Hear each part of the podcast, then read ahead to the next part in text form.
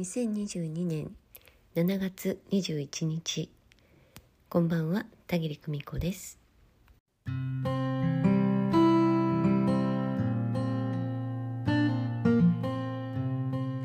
私たちには常に必要な手助けが入っているとしたらどうでしょうか？困ったことに出くわした時とっさに「こんちくしょう」と怒りたくなるかもしれないけれどその立ちふさがった壁自体が助けである場合がほとんどです。今一度立ち止まってよく考えなさい。迂回するといいですよ。もう少し待つと最高のタイミングが整いますよ。など。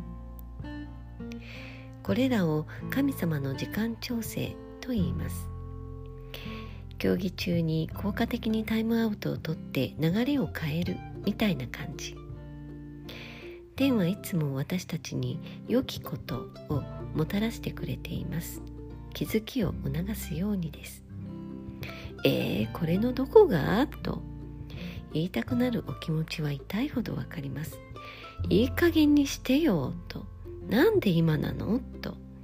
叫びたくなる気持ちはわかります。どうぞ一旦思いっきり叫んでください。吠えてください。けれど気が済んだら必ず戻ってきてほしいのです。待て待てひょっとしてこれは何かの示唆かもしれないぞ。と心の片隅で思ってみてください。そして頭を冷やしてまずは今できる最善の行動をするのです。私は時々家族やクライアント様からヘルプの要請が届きます。たまたまタイミングよく連絡を受け取れた際には早速手助けが十分に届くようにご祈祷を行って必要なサポーターを派遣します。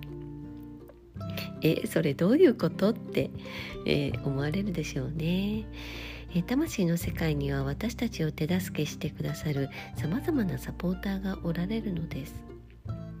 その中で最適な方にお願いするようにしています。まあ、方法はね社外費なんですけれどもね。えただしそれがどうしても必要なカリキュラムならどれだけご祈祷したところですぐに事態が変わるということはなく甘んじて受け入れるという覚悟も必要です。そんな場面だってあるのです。私たちには常に必要な手助けが入っています。すぐに結果が見えないとしても後々なるほどあれはベストタイミングだったんだと思えることがあります。今まで見過ごしていたそのことに気づくには私たちには常に必要な手助けが入っている。そう知っているだけでいいのです。一言つぶやいてみてくださいね。お試しあれ。今日もご訪問くださいましてありがとうございます。ではまたおやすみなさい。バイバイ。